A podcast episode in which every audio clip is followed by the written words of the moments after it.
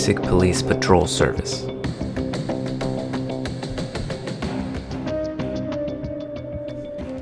Baldwin Park calls itself the hub of the San Gabriel Valley. Tucked about 20 miles away from downtown Los Angeles, just east of East LA, the crime density lightens up right around these city limits. Most residents appreciate a well run municipality with plenty of work, safe streets, and the bragging rights of being the home of the first ever In N Out. If you asked Chief Kimora Ardales, she would be quick to credit the safety and comfort that these citizens enjoy to the fine men and women who wear her police department's badge. She had started her law enforcement career in the county sheriff's office, actually, working the jails like every other newly sworn until a spot in Irwindale PD opened up, and she saw it as a fast track to the actual police work she had dreamed of since she was a little girl. She put in for a transfer then spent about six years working the beats and becoming noted as one of the community's most revered police. However, working at a small department means long waits to promotions, and never one to be particularly patient, Officer Ardales was always keeping feelers out for sergeant openings. Her patience paid off not more than two years later when Baldwin Park PD expressed interest in bringing in a decorated female officer to lead their new aggressive anti gang task force, the Gang Activity Prevention Unit, or GAP for short. She applied immediately and, when hired, accepted graciously.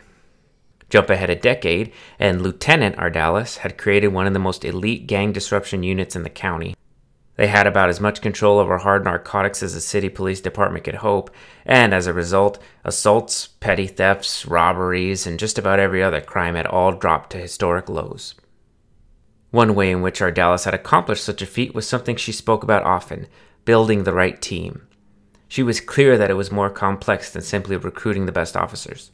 What a good police needed to run that interference that quelled criminals and maintain the peace about which the everyday citizen never thinks twice was a solid mix of officers with a complementary set of skills. For example, Ardales's team had consisted of a core group of veteran officers that she had handpicked after asking permission from the chief to audit several of their units. After an intensive investigation, a few interviews, and some heavy background work, she formed her unit of detectives Bermudez, Long, Guevara, and Officer Girardi. These officers were, of course, all excellent in their own way, and naturally had squeaky clean records. But the reason she found success with this unit was in how they worked together. Bermudez had worked gangs as soon as he finished his time on general patrol. He had a knack for tailing suspects, and when he did come face to face with even the most brutal banger, he wouldn't so much as blink. Ardales claimed that she had seen him stare down a perp on the hook for a double murder for over 60 seconds without even a twitch of his eyelid. Long was in the detective bureau, and he was the brains of it all. Highly observant and a natural puzzle solver, the vast codes, processes, and rituals that any gang in Baldwin Park manifested could always be cracked by his police work.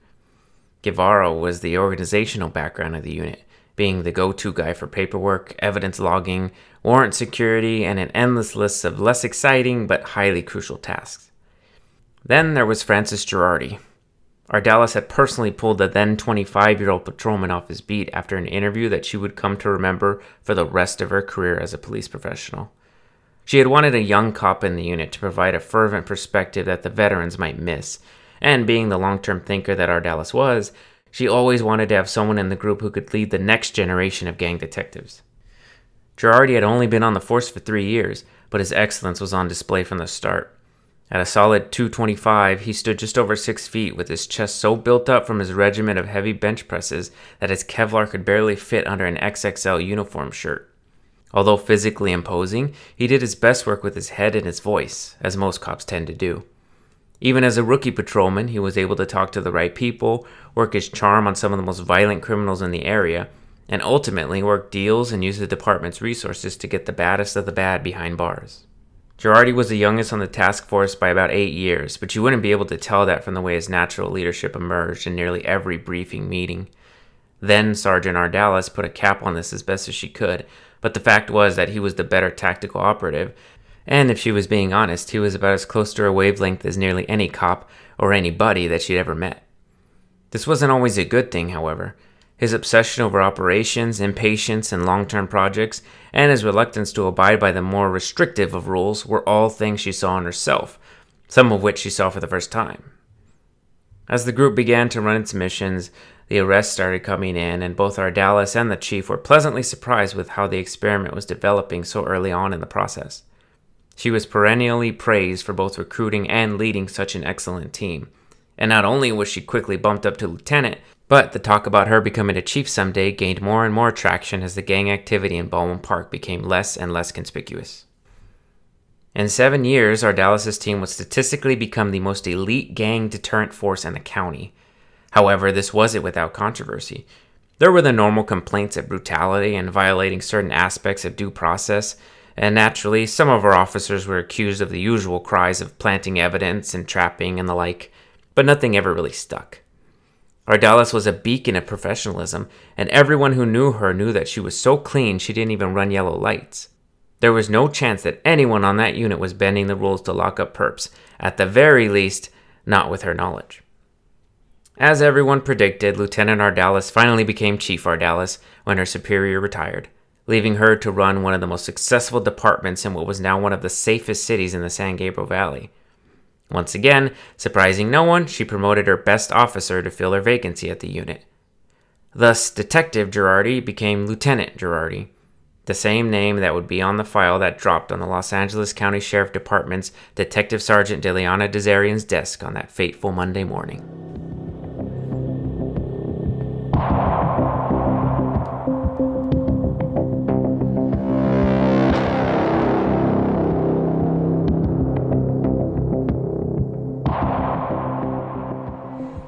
The Los Angeles County Sheriff's Department is the biggest of its kind in the world, and thus it has what could appear to be an overwhelming amount of responsibility for an obscene amount of jurisdiction.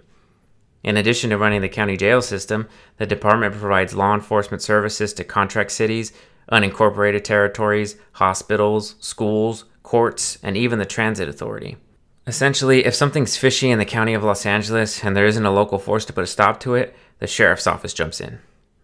Now, what happens when that something fishy is inside one of those local forces?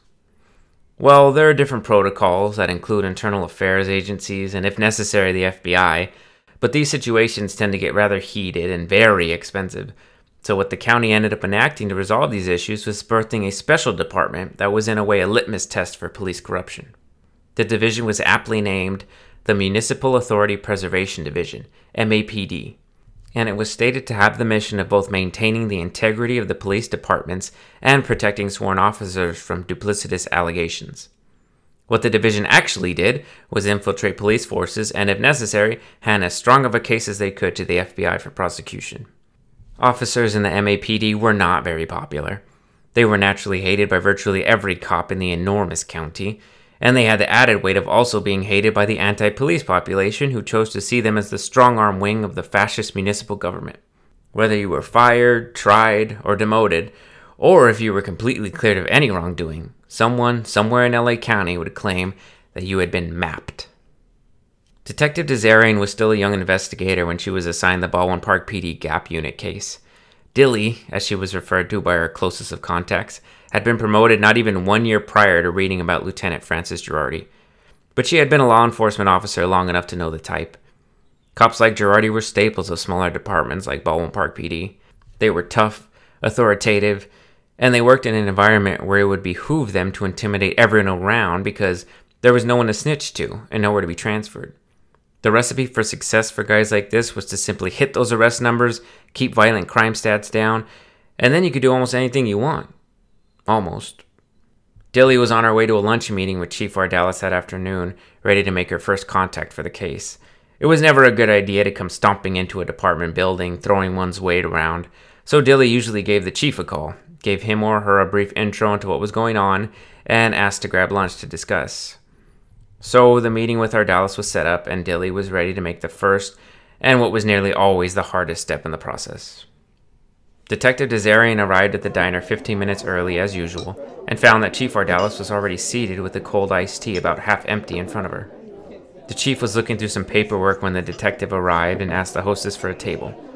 Chief Ardales, who always sat facing the entrance of a restaurant, waved D'Azarian over, stood, and shook the hand of the deputy, who was just beginning her distraction and disruption of the elite city policing that she had spent over a decade building.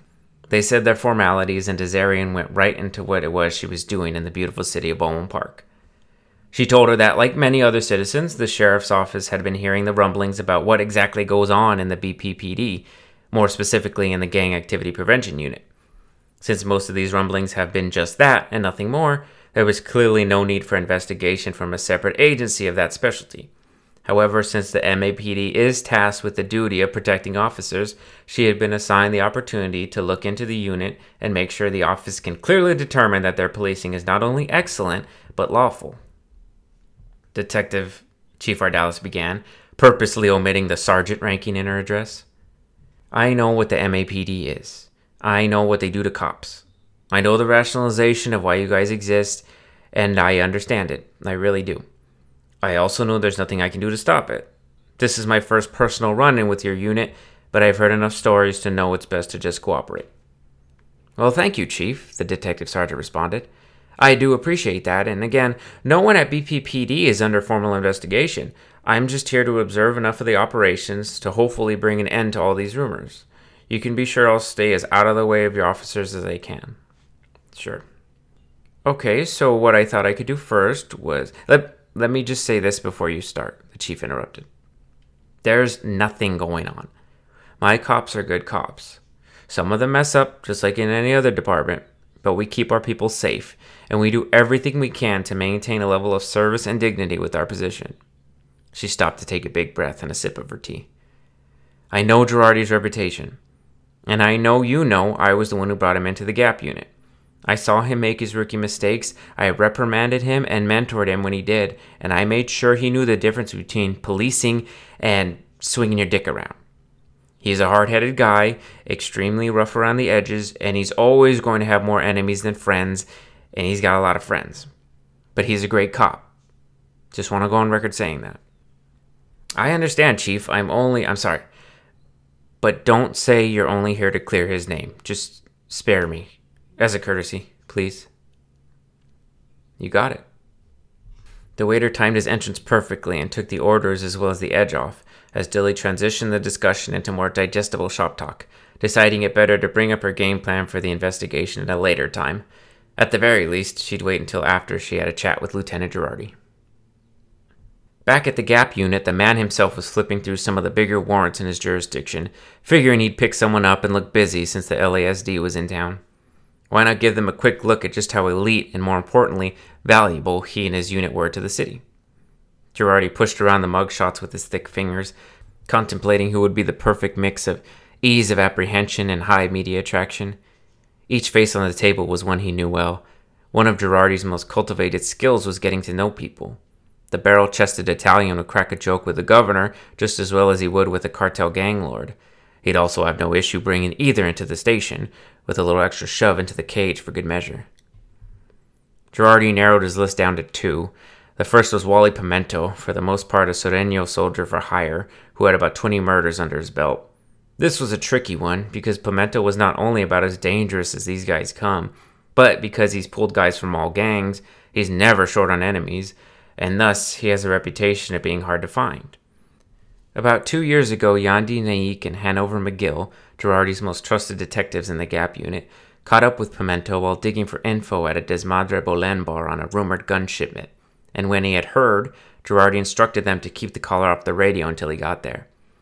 What happened next is fuzzy even by Gap standards, because Girardi was the only one in the room when they talked. By the end of their discussion, Pimento was let go, and no one in the department ever knew how close they were to booking one of the most proficient killers in SGV gangland. Girardi figured it might be time to call in the favor. The second guy, and as he thought more about it, the one he would definitely bring in, was Antonio Lechuga, also known as Verde. He was one of the big shots in Desmadre Bolen, but once the Gap unit nearly boxed them into extinction, he bounced around a bit and eventually got in with Puro 626. He rose up quickly with that crew, finding his best work in the party drug racket, and in finding new ways to get happy pills into the bloodstreams of high school kids from all around the valley. Verde and Girardi also went back pretty far. Right around the time he was making the transition from counterfeiter to drug dealer, the lieutenant's crew picked him and his homies up with enough kilos of MDMA to send them all to federal. Always willing to make a deal, Girardi instead told Verde to pick two of his boys to take the fall, and after they bagged about 75% of the product into evidence, he could go back and think long and hard about where he wants to move these pills and how it might be wiser to choose somewhere clear of the Baldwin Park city limits. Since he knew he could find Verde anytime he wanted to at his little shithole on Torrey, he nabbed Naik to roll with him and make the arrest. Naturally, everyone on the Gap unit had been briefed by Girardi to first of all keep their mouths shut around the county uniform they sent over, but also to try to stay out of the office so as to avoid the narc altogether. With that being made clear, Girardi grabbed the warrant and his keys and headed out the back door to nab his prey. Detective D'Azarian walked into the room not five minutes later, just missing the target of her arrival. She had parked in a civilian spot to avoid any impression of storming the gates, but the alarms were by all means sounding. There was always an air of discomfort when she walked into a police station for the first time, but this time was different. Even from when she had pulled her department issued charcoal challenger into the lot, she had felt the eyes of the officers burning holes in her gray pantsuit, all of them unafraid to be seen with their shaded glares. Dilly did her best to block it out, avoid engagement, and make her way inside as quickly as she could. Fortunately, cops don't congregate much around the entryway, keeping it clear for criminal processing, and she managed to make it to the bulletproof window of the front desk without any more intimidation. Unfortunately, there was no one to be found at all. D'Azarian looked around what she could see from the window, and there wasn't a soul in sight. She had anticipated the usual aggression, she never exactly expected the departments to assign someone to be her liaison for an investigation. But this was a new tactic in obstructing the county's pursuit of justice, if that's what this all was. Dilly was still willing to give the department the benefit of the doubt. She continued to ring the bell on the counter and wait for a contact. Not 30 seconds later, one emerged. A young man in a black BPPD branded polo shirt scurried over to the window with a smile that Dilly could only relate to that of a child, it being so bright and expressive, with the welcoming air of someone so innocent they were unaware that not all strangers wished them well. Good morning. Was that you in the Challenger? the young man inquired. Morning. Yes, that was me.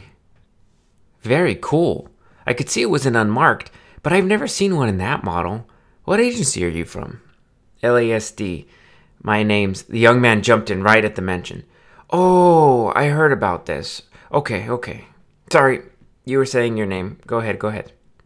Detective Sergeant Deliana D'Azarian. Oh, that's a mouthful. Bet you have something short of your friends and family call you, right? I'm sorry, I really need to speak with Lieutenant Francis Girardi. Can you let him know I'm here? The young man's exterior dulled a bit at the name, and he continued in a strikingly more professional manner. Is he expecting you? Dilly matched his tone with a sharpening of her own. What's your name, officer? The man blushed. Oh, no, I'm not sworn. I told them I would if they wanted, but they said it was unnecessary. I'm just a volunteer, doing my part to help the good men and women on the force, doing what I can for the community, I guess. Your name? Oh, right.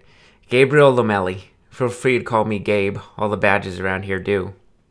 Okay, Gabe. Can you please inform Lieutenant Girardi that I need to speak with him for a moment? Oh, he's not in. Yeah, think he's picking somebody up. The Gap unit's been really grinding away at some big players lately. Think your arrival might have something to do with that. You didn't hear it from me, though. Dilly held her composure to ask if there was anyone else in the Gap unit she could talk to instead, to which Gabe replied that no, all were out in the field. He offered to bring her back and she could wait in the lunchroom, or, seeing as she was a Leo, the interrogation room, but she denied the offer and told him that she'd be back a little later and to let Girardi know that she would appreciate some time to talk. She made her way back to her car, still second guessing if she should have asked to get him on the radio. Her gut told her that he wouldn't answer, or maybe he didn't even carry his radio. She had seen that as a common and rather convenient habit to have when one dabbled in alternative policing.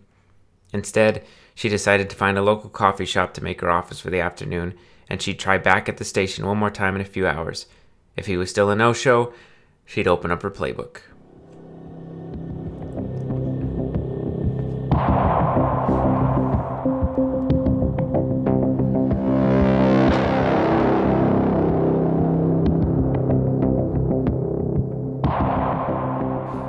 Girardi and Naik pulled up to Verde's block, and as expected, there were about four puros hanging in the front. Sometimes the Gap unit was a little too good at their jobs. They would break their way through the ranks, knock the leaders around a bit, set up the conditions, and then they would see peace last for years in parts of Gangland. The only issue with that was that with no bodies piling up, there really was no need to check in. And with time away came ignorance with street politics. Usually Girardi had some kind of CI he could text to get an update, but this caller was a time sensitive one, and he errantly thought he could just show up and bring the puro big man into the station. Apparently, he wasn't the only one looking for him. The lieutenant dialed up Verde and wasn't in the least bit shocked when it wasn't answered. He moved out his contacts and dialed up a CI that had decent ties to the gang, and he was able to learn what he hadn't even dared to fear. He banged his palm against the steering wheel in frustration, taking a deep breath before informing his partner. Puros are starting a coup. Verde's been building trust with the other lieutenants, and they've been recruiting soldiers for a move against Garza. Remember, I told him we'd back him if he did this? That was like four months ago, and he kept saying it was the wrong move. Now, all of a sudden, it makes sense, and he's starting to break at the worst possible time. If he's got bodies out front, that means Garza knows. Yeah, Snitch says that Garza got wind of it when his gun guy didn't have AKs. They have an exclusive deal, so Garza put two and two together and realized that it was one of his guys who was arming up against him. God damn it. Verde's supposed to run shit like this by me first. We can't bring him in if he can pull this off. Obviously, it's in our best interest to have our guy running the puros. So should we just try to pick someone else up? No, we gotta go in. Verde not telling us about this is a red flag. He either thinks he's too big for us now, or he knows something that we don't. Think they know MAPD is here? I doubt it, but who knows? Be a smart move to spread that word around and keep our contacts out of reach.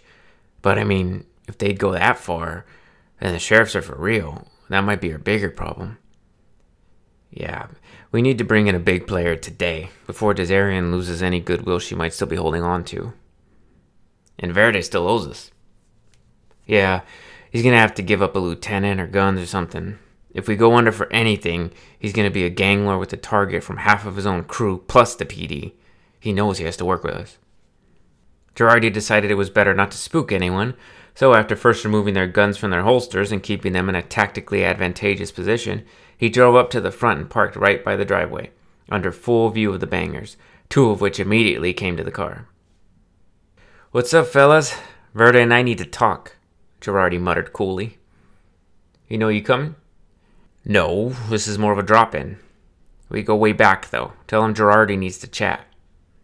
The bigger Puro leaned over to get a good look at Detective Naik before pulling out his phone and beginning a text. Girardi interrupted. Oh, I was texting him too. Funny. Wasn't answering me. The big man kept his eyes on his phone. Then, when prompted, he told Girardi to head up, shifting his gaze to the passenger. Just Girardi. And no heat. Girardi immediately fired back, doing his best to remain as cordial as possible. We're just gonna talk. Verde says he'll talk to G if he leaves a gun. If not, says to get a warrant. I have a warrant for him, and if you give me a sec, I'm sure I can pull one up for you too, he said through gritted teeth. He had lost a bit of his control and violently shoved his car door open, pushing the liaison back. Naik followed suit on his side, and seeing that both police were holding their drawn weapons, the Puros took steps towards them, hovering their hands over their own pieces. Girardi read the writing on the wall and knew he had to de escalate although he was disturbed at how quickly these guys had assumed fighting stances. Usually the bangers in the city were terrified to even look Gap cops in the eye. He knew this wasn't a time to force his will. He needed Verde on his side for the long term, and the last thing his unit needed right now was for a shootout to go down with an MAPD deputy hovering. Okay, everyone calm down. Naik, go ahead and wait out here. Girardi slowly placed his pistol on the dash, then reached down and unlatched his ankle 38, placing it in the car as well. Just to show you guys we're on your side. No heat, okay? Frisk me if you want, handsome. Naik holstered his weapon and got back in the car as the guard nodded his head in the direction of the house, following Girardi up the steps and through the front. Girardi made his way inside and immediately saw Verde sitting on the couch, engrossed in his PlayStation basketball game with another puro. Girardi gave the room a quick scan to confirm that there were four additional defectors inside, all of which could be assumed armed and dangerous. Hold on, G, we got less than a minute. Grab a seat, offered the revolutionary. Girardi took him up on the offer and sat in silence for the nail biting conclusion to his game, where Verde's Lakers squeaked away with the win against the other guy's Suns. The two dapped up, and Verde shifted down the couch to get closer to Girardi. I was thinking we could have some privacy for this, said the lieutenant. No can do, G. That's the old way. We don't do secret rooms like Garza. Anything you talk about to me, you can say it in front of any of my boys. Okay. So, first things first, I was under the impression that you would give us a heads up if you were going to move on Garza. You know, we got a lot of shit going on right now, and I wasn't expecting a puro uprising amidst my own problems. We haven't moved yet. I'll let you know. Girardi did his best to stay polite, once more reminding himself that if Verde was able to pull off the coup and their relationship soured, it would be a lot harder to keep the criminal enterprises out of the public affairs. Unfortunately, Girardi and the Gap unit didn't have anything hard on Garza to keep him in line, and because of that, he began to really push his dealings as far as he could. It was Girardi and his team's job to make sure Garza learned just how stupid of a move that was. Sadly, this meant a little Verde ass kissing was in order. You really come down here just for that? The ganglord asked. No, Girardi laughed. I need something from you. And what's that? You know the game. I give you so much room, and sometimes you gotta give me something. Right now, I need to bring in a big player. Just gotta bring him in. We'll make sure he makes bail. He'll be home tonight. But I need to play politics a little at the station. You want me to give up a guy? Did you not hear we do things different under me? We don't give up guys. Yeah, I get it. You have your own way of running things.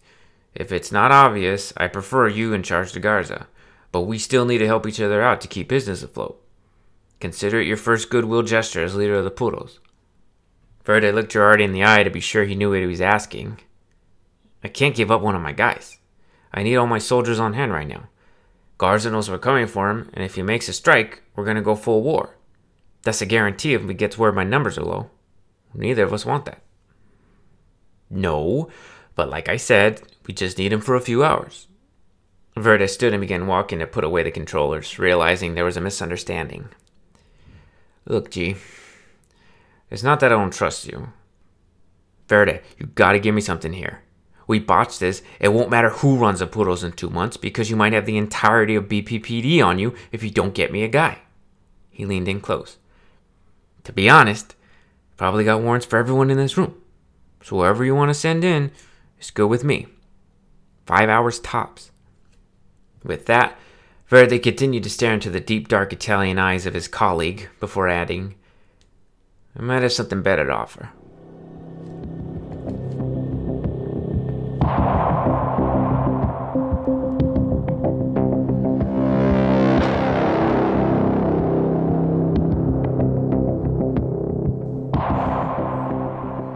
It was 1600 and Dilly was back in the BPPD parking lot, once more under the stares of the loitering officers.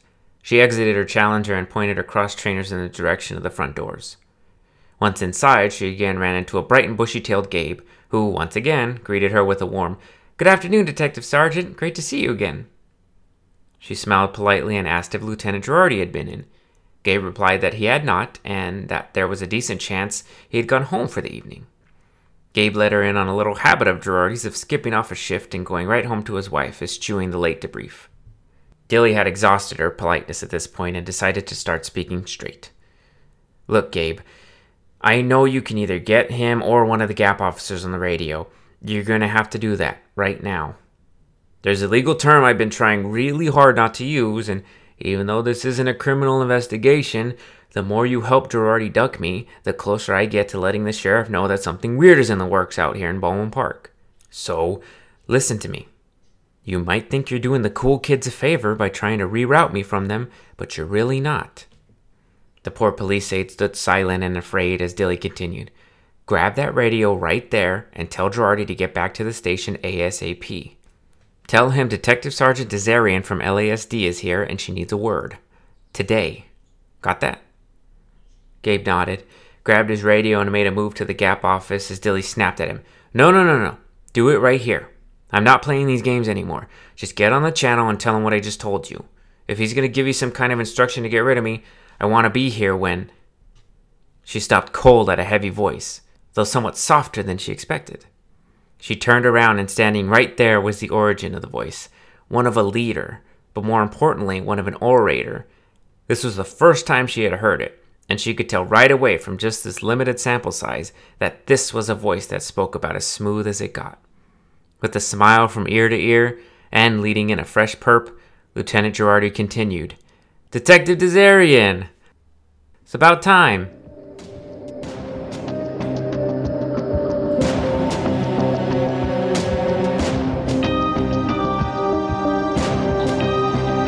That was the first part of the Bad Boys of Baldwin Park PD. I hope you enjoyed it. Hope you're getting intrigued. The mystery is just beginning. All the politics are just starting to go haywire. So definitely want to subscribe. Part two is next week, where Girardi's going to go see what other problems there are in gangland and this impending war, and how Detective D'Azarian is going to add even further complications. They will go visit a gang lord's home and see exactly what's going on while Girardi tries to dance around his corruption allegations and D'Azarian tries to hone in and make her case. So definitely make sure you're subscribed. YouTube, Spotify, Apple, you know where to find us, and we'll be back next week. Thank you so much for listening.